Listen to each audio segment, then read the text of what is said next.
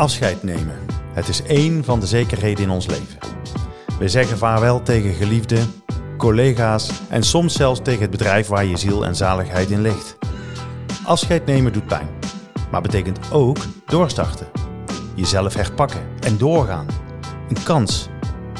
Afscheid betekent dus niet altijd een definitief verlies en dus moeten we het erover hebben. Dit is de podcast Wat is afscheid? Waarin ik, David van Iersel, met onderneemster Stefanie de Bie, eigenaar Hommage Uitvaarten, gasten ontvang om over afscheid te praten. Vandaag gaan we in gesprek met René Wilmink, pastoor-deken van de Sint-Joriskerk in Eindhoven. Welkom in onze podcast. Dankjewel.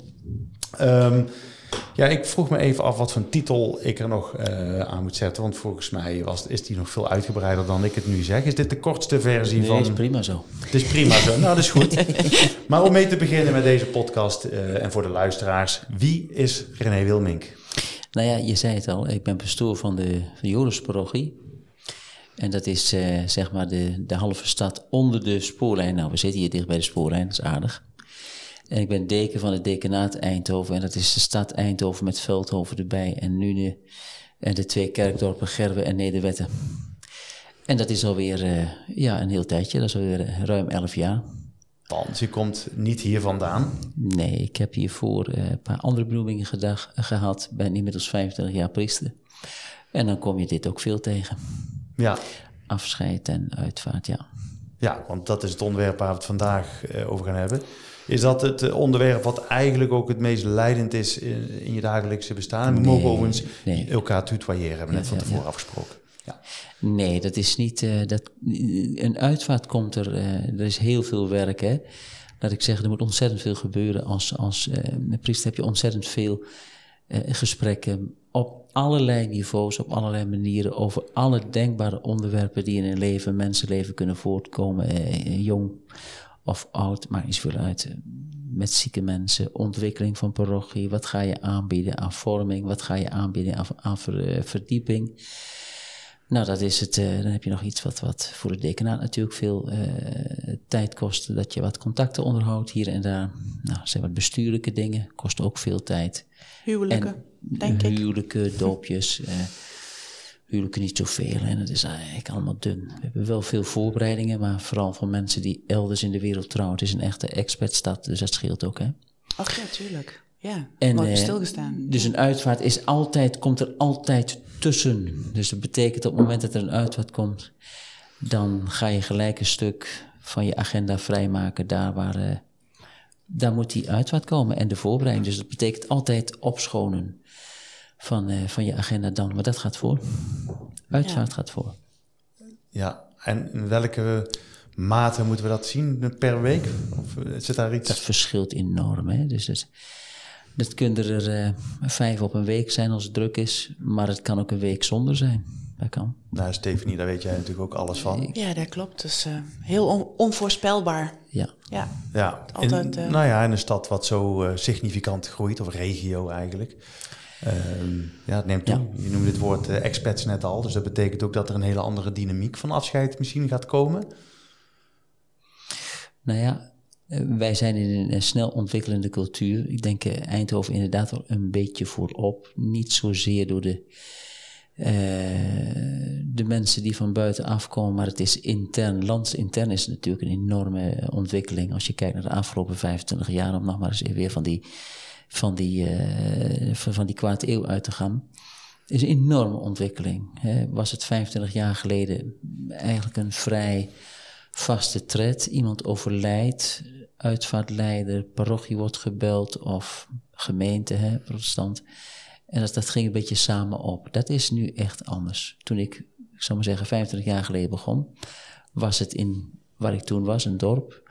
Iemand overleed en dan werd het eerst gebeld naar de bestuur, want die kende je. Hmm. En dan werd daarna gericht, goh, wat moeten we doen, hoe zit dat? En dan, nou, uitvaartverzorger uh, bellen.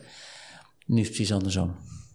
Dat is een, dat is een wezenlijk verschil. Hmm. Ja, dat snap ik. Dat is een ja. wezenlijk verschil. En hoe, waar, waar, ligt dat aan? Hoe komt dat? Wij zijn, uh, met een mooi woord, we zijn natuurlijk enorm geseculariseerd. Mm -hmm. Dus het betekent uh, ons, ons leven, het persoonlijk leven van mensen... Uh, het familieleven is totaal anders ingericht dan. eh, dat willen we niet graag horen, maar dat is echt heel anders dan 30 jaar geleden. We staan verder van elkaar af en we willen eigenlijk veel dichter naar elkaar toe. Dus wat gebeurt er? Zie je ook rond, rond uitvaart. Ik denk dat Stefan het ook wel een beetje ziet. Eh, rond een uitvaart ontstaat er een enorm, enorme boost aan hechtheid en samen willen zij elkaar vasthouden. En dan, dan zijn de eerste drie weken voorbij en dan staat de eerst, ik zal maar zeggen, de eerst rouwende, noem ik dat dan, eh, degene die wederhelft verliest, part- partner verliest, die staat dan toch veel meer alleen dan dat ik dat in het begin, zal maar zeggen, v- 25 jaar geleden zag. Was constant aan op het verschil wel wat, maar ook Brabantse families die algemeen toch bekend staan als zeer hecht. Dat, ja, we zijn ook gewoon enorm met, met de stroom van dit uur eh, eh, mee. En dus het, is, het is unieker, zeldzamer dat ik een volledige familie bij een voorbereiding op een uitvaart tegenkom, dan dat dat even gedelegeerd wordt. Doen twee van onze familie, doen dat even. En dat, eh, ik moet zeggen, eh, ja, het is wat het is, maar ik vind dat, eh, vind ik wel een beetje zorg. Maar he- heeft dat niet ook te maken met het feit dat, eh, tenminste dat is mijn ervaring, dat veel oudere mensen overlijden die nog streng gelovig zijn, die ook graag het afscheid in de kerk willen, waarbij de kinderen geen aan- aanhanger zijn van het geloof en zoiets hebben van ja, die kerk, het is dat ons moeder dat graag wilde, dat moeten we organiseren, maar dat ze daar zelf niet per se achter staan. Waar we generaties een- geleden Ja, misschien de hele familie gewoon nog heel gelovig was. Heeft dat er misschien mee te maken? Het is een facet, denk ik, maar het gaat over een veel totaler beeld. We, zijn, we, we hebben heel veel dingen gewoon gefunctionaliseerd. Het eerste wat mensen vragen is ook, wat moet ik doen? Ik zeg altijd tijd nemen. Ja, ja. Deze uren gaan, deze uren zijn cruciaal als iemand uit je eigen kring overlijdt. Tijd nemen. Komt goed. Mag een paar uur duren, is helemaal niet. Wat moeten we nou doen? Ja, mensen gaan meteen in de regelmodus, hè? Wij Ja. zijn functionalisten, hè, als, als West-Europeanen. Maar hoor ik je zeggen dan dat het ehm, ontbreekt aan stilte? Stilte is cruciaal, terwijl er honger naar is, alleen we weten niet hoe we daarmee om moeten gaan. En als het zich voordoet, er komt stilte, zie ik ook heel veel met jonge mensen. Nou, die, die, ja, die gaan anders buiten dan dat ze binnenkomen. Dat is echt heel mooi. Dat is echt heel mooi. Maar je noemt ook net niet het voor niks het woord zorgelijk. Waar maak je je zorgen over het meest? Omdat de afstand tussen mensen veel groter wordt. Wij zijn ook functioneel eh, connected, laat ik maar zeggen. Dus het, het, het van hart tot hart met elkaar optrekken en in elkaars aanwezigheid zijn. Ik ga gewoon over, in die zin over familiair leven. Die afstand is gewoon groter. Dat is gewoon, dat is geen keuze. Dat is helemaal geen keuze geweest, echt niet. Eh, dat is sluipenderwijs gegaan. Ik denk in hetzelfde eh kielzog zou je kunnen zeggen, ligt ook de vraag, is er, eh, zoals het in, in onze West-Europese culturen, Zuid-Europese culturen, een eenheid was, eeuwen, eeuwen, dat het afscheid nemen eh, een ander woord kende met uitvaren. Dat klinkt anders. Hè? Iemand ga je uitvaren, uitgeleide doen. In de liturgie kennen we dat prachtige lied. eh, jij kent het beslist. in paradisum zingen wij. Als we iemand letterlijk de kerk uit willen geleiden. Naar het paradijs geleiden jou. De engelen, de heiligen van God. Dat zit, daar zit een dimensie achter die, die ja, daar kunnen wij, ik zal maar zeggen, de jongere generaties, mijn generatie en wat eronder komt, eh, dat, kunnen we niet pakken als we het meemaken. Merken heel vaak, juist jonge mensen vinden het fantastisch, een uitvaart in de kerk. Heel indrukwekkend, mooi. Maar er is zoveel, ik zal maar zeggen, dat is zo diep dimensionaal, dat, dat we hebben het liever in een, in een soort wiskundesom, dat we het kunnen berekenen, direct kunnen pakken, klaar neerzetten. Dat is ook geregeld. Maar dat gaat niet met heel veel dingen in het mensenleven. Dat gaat gewoon niet. Dus ik zou zeggen, de humanitaire factor, de humane factor, gaat niet over een binnenkerkelijke eh, eh, topic. Het gaat over. eh, het is, het is een, een, een stuk van humaniteit. We willen het allemaal perfect afhandelen. Wat 50 jaar geleden. Nou, maakte niet zoveel uit. Als er dan een prentje was gekomen wat net niet perfect was afgedrukt. Waar ik dan zei van nou, dat moet wel goed zijn. Ik zou ook wel op, zou ik op vragen. Dat is nu cruciaal. Al die dingetjes, die moeten af zijn. Dat is een uh, mentaliteitsverschil ja, eigenlijk. Dat is, kun je bijna niet voorstellen. Ik denk wel eens, hè, ik, ik ben nou bijna 50, maar dit is in zo'n korte tijd enorm veranderd. Ja, maar je noemde net al uh, de uh, generatieverschillen. Hè? De generatie die eraan zit te komen, de, de generatie X, Y en Z. Uh, hebben hele andere uh, behoeftes, andere ideeën. Voor nu. Voor, voor morgen nu. weten we het niet. Nee, dat, dat, dat, dat weten we niet. De ontwikkeling gaat mega snel. Wat vandaag interessant ja. is, is morgen echt is alweer old school. Het gaat verschrikkelijk snel. Ja. Maar dat betekent dat er veranderingen plaatsvinden. Dus die transitie, uh, die, daar maken we allemaal, uh, maken we allemaal mee. Daar Zeker, daar zijn we deel van. Hè? zijn we onderdeel van. Maar uh, betekent ook dat wij niet alleen maar kunnen toezien hoe de generatie onder ons verandert.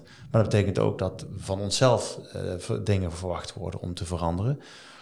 Hoe staat dat in de kerk? Uh, kan de kerk... Denk, en wat denk je aan? Nou, uh, ik zit te denken van... Uh, nou, ik zit niet per se aan iets te denken... maar ik, ik, ik heb hier opgeschreven... hoe ziet ehm, nou tweeledig afscheid 2.0 eruit... en hoe ziet de kerk er 2.0 uit? hoe kan de kerk meelaveren met de behoeftes die er komen gaan? Ik denk dat er niet anders dan dat gebeurt. Je gaat altijd mee. Als ik zie hoe ik nu een uitvaart... ik praat nu van ruim 25 jaar ervaring hoe ik nu een uitvaart voorbereid, wat het nu kost. Aan, en als ik kijk naar 25 jaar geleden, dat is een wereld van verschil. Wat was er, waar zitten die verschillen dan in? Omdat we allemaal tijdgenoten zijn. Dus je gaat nu mee in wat zich nu aandient, in het hele gesprek, in de, in de vraagstelling. Nou, ik, hoe vaak krijg ik. Het gaat me niet om, om, om zoveel, uh, uh, ik zal maar zeggen, uh, doe-dingetjes. Die kun je opnoemen tot en met als ik twintig jaar geleden uh, beeldmateriaal had. Nou, dat was een heel gedoe, want de beamer bestond net. Hè, hè, nou, dat, dat, ja, als dat dan, dat was een unicum en dat was zelfs raar. Nou ja, dat kon. Uh, of met muziek. Of, ja, nu is het bijna raar als het er niet bij is. ja, dus terwijl als ik, als ik zelf uh, met de mensen in gesprek ben, je moet er goed over nadenken of je het wil. Nou, Wil je, ik, ik was, dat soort dingen. Dus, dus je, je, moet nooit tegen zijn, denk ik, maar je mag wel vragen stellen. Maakt het dat moment van afscheid sterker? Het verschilt per familie. En wat wil een familie? En wat is goed? Hmm. Wat zij denken wat, wat voor hun, hun uitvaart past. Ja. Er is geen uitvaart hetzelfde. Er is geen één standaard af, uh, afwikkeling van een uitvaart. Nou ja, um, nou, je kan het beter weten dan ik, want ik maak er niet zoveel mee. Maar ik, eh, ik heb er toch regelmatig uh, wat meegemaakt. Uh, onlangs nog van een tante van wie ik afscheid heb genomen. En ik zat daar in de, diensten en ik, ik, ik heb er geen probleem mee. Ik ben persoonlijk niet gelovig, maar ik vind het prima als mensen dat om handen kunnen hebben en zich daar, daar rust in hebben. Dat vind, ik, dat vind ik mooi. Maar het viel me wel op dat tijdens die dienst er ongelooflijk veel uh, gelijkenissen waren met de, diensten die ik daarvoor heb meegemaakt van uh, andere familieleden of uh, dierbaren. Um, ik kon het eigenlijk als een schabloon over elkaar heen trekken. Dezelfde psalmen, dezelfde keuzes. En toen had ik wel zoiets van, goh, kan daar ook niet een, uh, een ander format voor gebruik, gebruikt worden? Of kan daar niet een bepaalde vorm van originaliteit in gebracht worden? Los van het feit dat als ik denk dat mijn tante dit zo heeft gewild, ik helemaal gelukkig ben, omdat ik denk dat is haar keuze. Als die gerespecteerd wordt, ben ik helemaal gelukkig voor diegene die afscheid neemt. En dat kom ik zeker in de afgelopen tien jaar anders tegen. Dat is natuurlijk ook, hè, ik maak mee dat mensen, in dit geval oudere mensen, die een uitdrukkelijke wens hebben. En dat daar op het moment dat daar eh, de uitvaart eh, geregeld moet worden, familie het moet inzetten. En dat ze zijn vergeten de, de kerk te bellen. Dat komt. Oh, dat is wel echt. Nou ja, je kunt er zo op reageren, maar ik kom het tegen. En ik kom het in Eindhoven veel tegen. Mm. En dat is ernstig. Ja. Omdat je mensen een fundamenteel recht dan onthoudt. Maar wat, wat doet dat dan met u persoonlijk? Want het, het, lijkt me bijna kwetsend. Nou ja, dat, iets bedoel, dat kun je dan... groot in de krant en me too en weet ik allemaal wat aan. Dat heeft geen zin. Ik bedoel, het is gebeurd. Mm. Het is gebeurd. Die mm. dingen gebeuren. Het beste is de rust en de mildheid daarin te bewaren, denk ik. Mm. Maar natuurlijk doet dat iets. En het laat ook zien wat de afstand is binnen een gezin. Want daar gaat het hier over. Ja dat, dat blijkbaar niet scherp op het netvlies staat. Wat wil mama? Wat wil oma? Hmm. En heel vaak weten ze het niet, want ook nu zit er een standaard flow in. Mensen maken uitvaart X mee. Nou, hebben ze die liedjes gehoord, die zanger, die moet ook bij ons komen. Dat maken we ook mee. Dat kan. Dus het is, we willen het heel uniek doen, maar het zijn in heel veel dingen gewoon allemaal 13 in een dozijn. Ook nu met de vragen die ik krijg. Hmm. Dus zoals ik 25 jaar geleden gewoon nog eens vaak. Dat doet u wel even door, want dat, dat, daar weten wij niks van. Was toen ook zo. We zijn niet, niet, laat ik zeggen, de connectie naar wat kerkelijk heet is minder.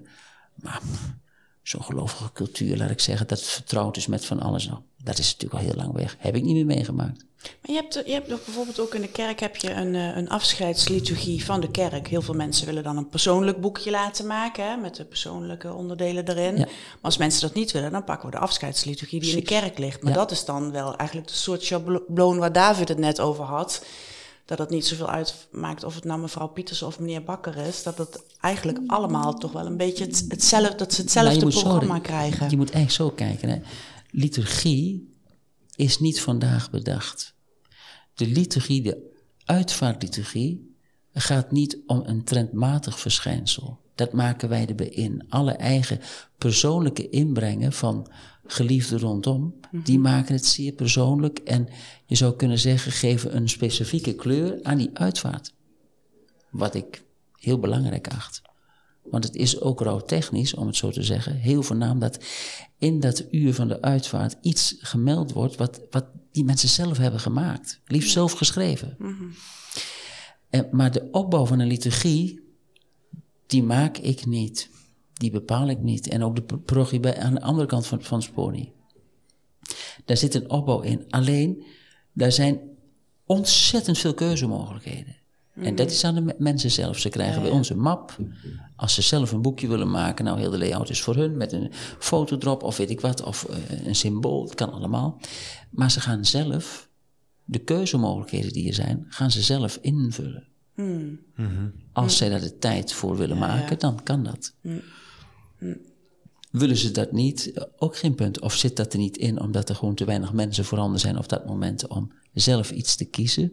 Kan zelf ook helpen. Ik had afgelopen week buiten de stad een, een, een uitvaart. Nou, dan is het gewoon een A4 gevouwen format. Ja, ja. Met, met uh, eigen, eigen liederen ingevuld. Het is nooit hetzelfde. Mm. Het wordt in die zin ook nooit. Uh, het slijt ook niet. Als je na honderden uitvaarten niet. al die jaren uh, die, die afscheidvormen hebt gezien. En uh, nou, over uh, pak een beetje 40 jaar uh, komt je eigen afscheid. En je zou dat, dat zou helemaal zelf mogen vormgeven. Hoe zou die eruit zien? Mooie vraag. Ja, dat is een mooie vraag. um, daar zou ik een prachtige eerste lezing voor kiezen. Een Paulus-tekst. Daar zou ik een evangelie kiezen. Dus zou gewoon een Augustieviering worden. Mhm. Prachtig. Het liefst wat met gemixte zang. Wat Gregoriaans. Bij het inkomen, hè, uh, requiem, eternam, eeuwige rust mogen hij hè, ontvangen. Uh, eigenlijk vertrouwde liturgie, zonder heel veel extra inbreng. Geen grote verhalen. Niets. En wie gaat er dan zingen? Want David, dat weet jij misschien niet, maar René Wilming kan namelijk heel mooi zingen. Nou, maar, misschien, van tevoren op, misschien van tevoren opnemen. Maar dan niet meer. Nee, nee, nee. nee laat ik zeggen.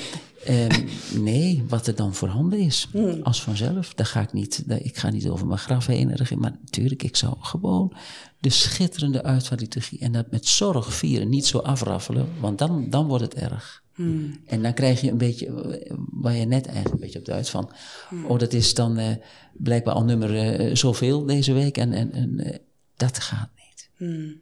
Dat is erg. Toch, hè? De, Gregoriaanse keuzes die je maakt. En, nou, mooi, ik, ik, hou er zelf persoonlijk ook wel van. niet per se voor mijn afscheid, maar wel gewoon de muziek aan zich. Um, is wel redelijk klassiek. Um, geen uptempo muziek? Nee hoor. Gewoon stilte, Er komt rust. En in die kist is rust. En uh, die staat strak voor het altaar. Mooie plek. En hoe moet ik, en, heel mooi. Tijd voor ruimte voor stilte, echt stilte inbouwen. Ja. Ik vind een van de belangrijke dingen dat in de uitvaart stilte is. En het is heel bijzonder, maar meestal de jonge mensen, totaal niet kerkelijk, die komen daarop terug. En dat is een ervaring op Ja, zich. terwijl Nou, die gaan we- generatie een hele lage stilte-tolerantie eh, heeft, hè? Maar ik zie dat moet zelf ook, gevuld dat is een mooi voorbeeld. geluid, alles. Ik zie dat zelf ook met, met bijvoorbeeld, hè, we hebben dan één keer in de maand de Katrina-nacht. Nou, dat doen we s'avonds, hè, zaterdagavond. Nou, tot een uur of half één. En dan komen mensen, hoeven zich niet aan te melden, weet ik wat allemaal heel eenvoudig. Komen, oh hé, hey, die kerk is open, dan gaan we toch eventjes binnen, ja. Nou ja, of al wat jodiger. En die komen dan na tien minuten, of sommigen heel vlot, of anderen na een half uur buiten. Dat, als een metamorfose. Echt waar? Dat is, hé, maar dit is... En dan ook voor inderdaad alle nationaliteiten. Maar komt waarom er dan waarom niet heel veel... jullie dat? Ik zeg omdat jij komt. Ik zeg, die kerk moet open. en dat is mooi, dat is mooi. Ik, ik, ik denk... Maar krijg je dan niet allemaal dronken, dronken spul van Stratum Zend of zo? Nee, hoor. Nee? Nee. Oké. Ja, kijk, als je om half vier nog, nog open Ja. bent... De afterparty. Maar dan, dan wordt het lastig, want dan moeten ze de, de trappen nog op, ja, snap dat je? Ja, dat wordt, Dus dat, dat wordt dan... Ja, ja. dat gaat dan Dat ook niet meer lukken. Hè? Dat, dat gaat er niet worden. Maar stel nou eens voor, laten we dus een hypothese nemen. Dat eh, iemand van de kerkgemeenschap, de kinderen daarvan, eh, je een, een bijzonder mens vinden en je willen eren. En die hebben je aangeboden, eh, nog op je ziekbed of in de laatste fase van je, van je leven. Wij willen graag een kist voor jou timmeren. Zou je dat oké vinden? of moet Het het... eh, klinkt moet- mij, nee, het klinkt mij zo ontzettend sympathiek, maar... Nee. Maar je hebt die- ook het in die volk dingen? Je hebt- de- ja, maar in die dingen, joh. Nee, in die dingen zie ik het helemaal niet. geen... eh, Gewoon de meest simpele kist die er is, Ja. klaar en... eh, goed, Vertel eens van jouw moeder. Ja, nou ja, je treft het vandaag, want eh, het is van, we nemen deze podcast voor de luisteraars eh, op op 23 mei. Ehm, mijn moeder, dat is vandaag sterfdag van mijn moeder. Ja, ja. Dat is vandaag 13 jaar geleden. Eh, ik geloof niet in ongeluksgetallen, dus dat, eh dat sterker nog, daar was mijn moeder dan, had dan een dikke duim opgestoken. Dus dat zal het niet zijn geweest. We kijken er eh, eventjes nu naar, want dat is mijn familie die daar hangt. want dit gaat over drie generaties kunstenaars. Hangt de foto hier aan de muur. Papa. En mijn, ja, en mijn, mijn vader heeft ook in de podcast gezeten over zijn, zijn afscheid. Hij is 89 volgende week. En mijn broer zit daarboven met eh, op zijn knieën een portret van mijn moeder. Die twee eh, ringen, zwarte ringen aan haar pinken draagt. eh, die een klein beetje haar ogen symboliseren weer. Maar goed, en zijn, zijn neef, of mijn neef Joshua staat er ook bij. Maar mijn moeder is 13 jaar geleden overleden en was beeldend kunstenares en schreef poëzie. En ehm, zij had gezegd van, eh, joh, ehm, als ik kom te overlijden, en ze is uiteindelijk overleden aan Alzheimer. Althans, ja, Alzheimer is eh, eh, hetgeen geweest wat haar einde bespoedigde. Ja, dat was natuurlijk niet, leuk. Ondanks het feit dat die drie jaar dat ze nog in Woensel in de fakkelaan heeft gezeten, geen zwarte pagina's in ons leven waren. We hebben ook een hele goede tijd met haar gehad. Dus dat was op zich het positieve hoor. Ehm desalniettemin eh, was haar eh, afscheid eh, onafwendbaar. En haar wens was van, nou doe me dan één lol. Ehm, ik citeer even letterlijk, dus vergeef me, letterlijk en figuurlijk. Ehm, doe me dan een lol als ik sterf. Ehm, stop me in mijn blote kont in een papieren zak en hou het kort, zei ze. En zo geschiedde niet helemaal, want ze was wel gekleed. Maar ehm, dat typeerde wel een beetje haar als hoe ze in het leven stond. Maar zo geschiedde wel, want mijn zwager, architect, eh, heeft een, eh, een sarcofaag van papier eh, gemaakt. Een soort van organische kokon waar mijn moeder in lag. met drie openslaande deurtjes met houtje, touwtje eh, konden ze gesloten worden. En toen ze opgebaard werd en wij als eh, gezin haar voor het eerst zagen... eh, waren alleen de twee bovenste deurtjes geopend. En ehm, het was wel heel mooi, want toen we haar daar zagen liggen... was het net alsof dat vleugels waren. En het was eigenlijk net alsof ze een engel was die daar lag. En, maar heel bijzonder, want zij had zoiets van, zo, wil ik, ja, zo wil ik het graag. En zo heeft ze het ook gekregen. Dus dat vond ik heel mooi. En daar heeft ook gewoon...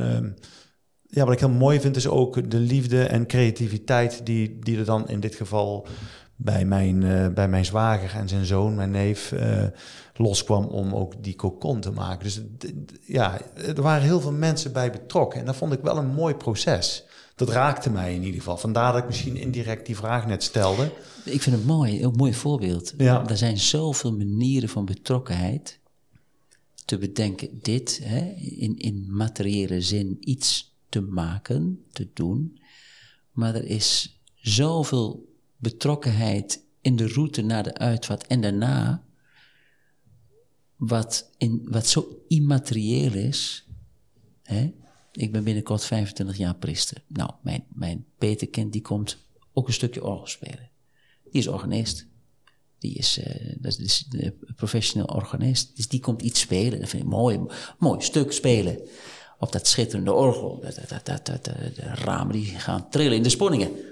Mooi. Maar het is, het is ehm, dus heel veel verschillende bij. Dat is mooi. Het moet mooi zijn.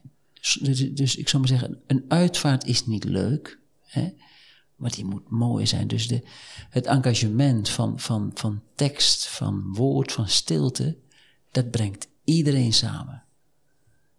Toen mijn vader overleed, lang geleden, toen hebben we eh, met heel veel mensen, maar ook als gezin, de route gemaakt naar, de, naar die uitvaart. Thuis opgebaard, kom ik niet zoveel meer tegen. Heel mooi als dat kan. Heel erg fijn als, als je helemaal in eigen ruimte afscheid kunt nemen vertrouwde plek. Ehm, maar, maar het engagement met een woord, met er stil bij te zijn, ik vind het enorm waardevol. Zeker. Al is er niks dingmatig, materieel achtergelaten. En ik merk ook wel in alle eerlijkheid dat daar een enorme honger is. Als ik met mensen in gesprek ben voor de uitvaart en na de uitvaart. Dat daar meer honger naar is naar. Kijk, laat ik zeggen, ehm, ja, niet om alles weg te relativeren, maar alles wat zichtbaar is, wat materieel is, het gaat echt voorbij, hè. Ik ben natuurlijk een geestelijke, dus ik ga geen preek houden, maar dat, is mijn, dat is mijn vak, hè. Ja, ja dat, dat, dat, is ook eh, helemaal prima. En ik kan niet Ik anders wel een zeggen, mooi boodschap. Zeker daar waar. sta ik wel achter, laat ik zeggen, want, want We noemen het ook wel ontspullen, toch? Of niet? je mag het zo noemen. Ja, ja, ja, ja toch wel, toch? Ja. Nou, en ook de individualisering. Dat iedereen vooral heel erg hard met zichzelf bezig is in plaats van met de ander. Het mooie van een, laat ik zeggen, een. ehm, ik zeg altijd als we een uitvaart voorbereiden, is misschien een aardig voorbeeld. Dan hebben we een hele lijst waarvan alles ingevuld kan worden. Wat mensen zelf willen doen, wat een bijdrage is. Dat kan met een kaars, dat kan met een woord. Dat kan met een, een kleinkind wat, wat, wat piano speelt. Er zijn heel veel mogelijkheden. Hè? Ehm, ehm, maar ook als er niks is in directe ik zal maar zeggen, eh, concrete bijdrage, dan is die uitvaart niet stuk of zo. Of dan is die uitvaart niet in één keer leeg of zo. Heel de route van die liturgie is zo groot. En mensen hebben er smaak voor. In, in, in andere zin, kijk, eh, vorig jaar eh, Queen Elizabeth van, van eh, Engeland, ze overleed. En, en dat er wereldwijd dan zoveel miljoenen, ik wil bijna zeggen, zitten, zit- zitten te vergapen aan een heel eenvoudig, maar door en door fraai eh, kerkelijk moment. Maar heel standaard, het was heel standaard gewoon. Het was echt heel standaard. Maar zo, ja, natuurlijk was dat wat chic, hè, laten we zeggen, Engels. dat hoeft voor mij dan niet zo. Maar ehm, eh, dat, mensen vinden dat schitterend. Staan met open mond te kijken, worden stil. Ja, dat snap ik. Maar het, Want het- wat mooi is, is natuurlijk ook subjectief. Hè? Wat voor de een mooi is, is voor de ander misschien eh, Ja, weer wat anders. vooruit. Dat is waar, David. Maar Ja. ik denk van teg- tegelijkertijd ook, het zijn wel de, de rituelen die de eeuwen hebben doorstaan. Nou ja, Die zeker. in de kern zo, eh, een- een- je zou kunnen zeggen, een soort eh, eh, eh, drie pilaren kennen. Een overledene uit een, de hechtheid van een familie.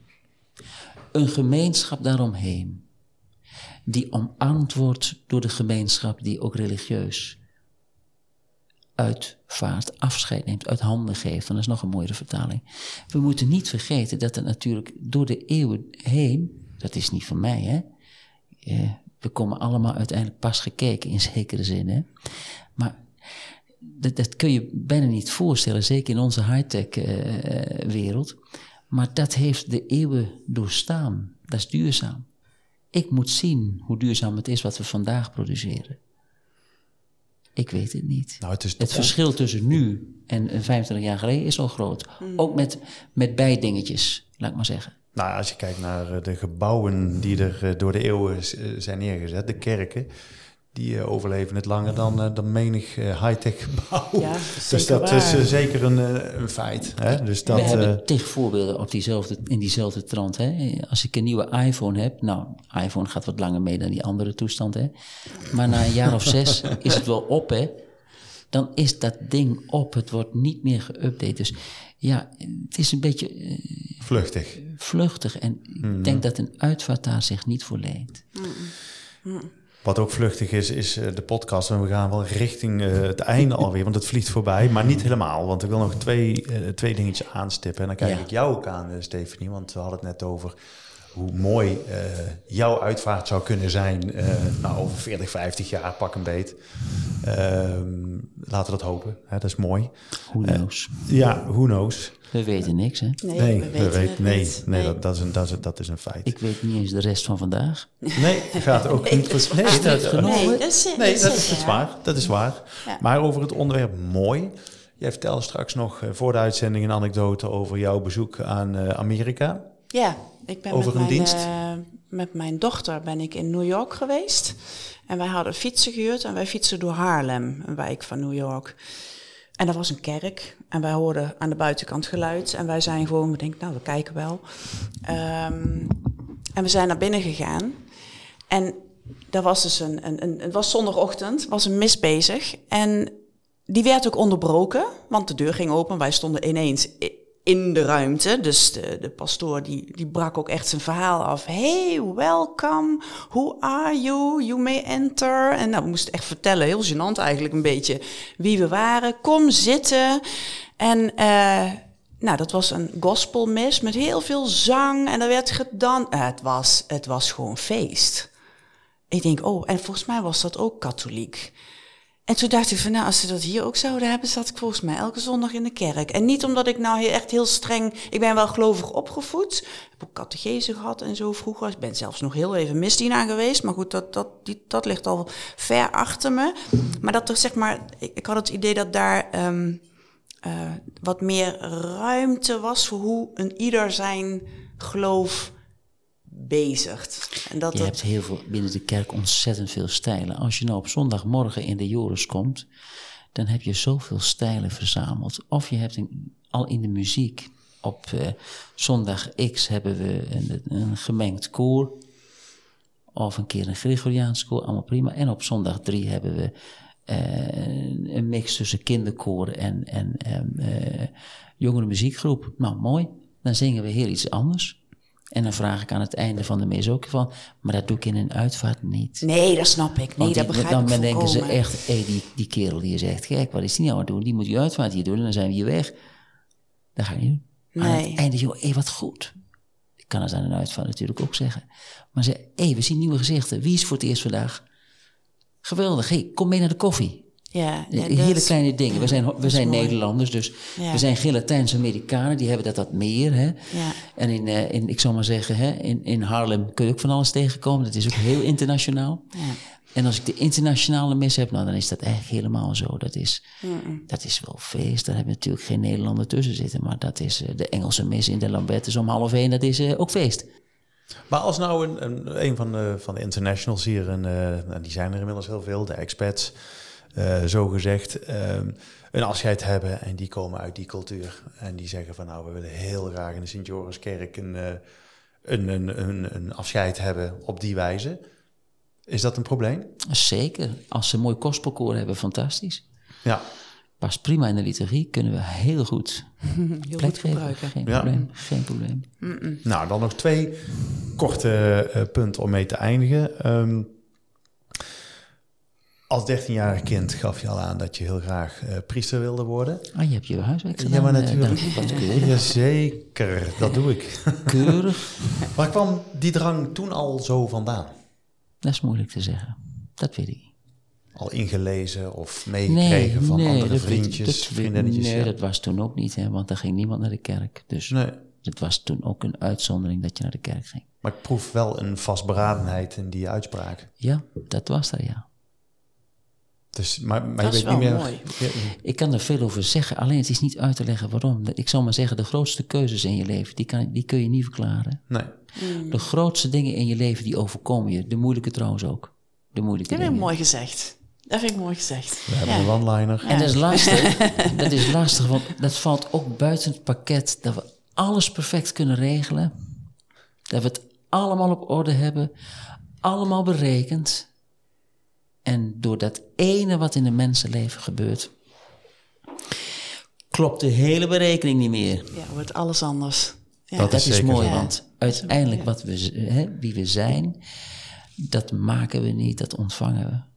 En dat is wel groot. Mm. En, en met ook een beetje het klimmen van de jaren moet ik zeggen dat ik daar toch wel meer van overtuigd ben. Mooi. Hm. Dan eindigen met een laatste korte vraag. Ik ben een beelddenker, ik kom uit een kunstenaarsfamilie, ja, dat prachtig. heb je net gezien. Ja. um, als God een gezicht had gehad, hoe zag je er dan uit? Ik kijk rond aan onze tafel. Oké, okay. een mix van jou en mij, denk ik. Nee, Stefanie, nee, nee, twee? Nee, nee, nee, nee. Je, je kent het prachtige uh, in het begin van de Bijbel, hè? Een kort antwoord hoor. Ik doe echt mijn best nou, hè? Oké, okay, waarvan acte? Aan het, aan het begin van de Bijbel heb je het boek van de schepping staan. Het boek van de wording, Genesis. En dan staan er twee scheppingsverhalen. Mm -hmm.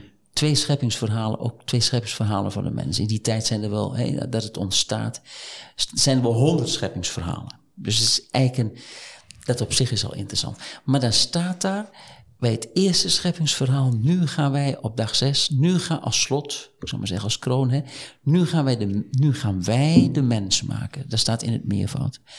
Op ons gelijkend, naar ons beeld. Nou, dan mag ik rondkijken en denk, nou, prachtig toch?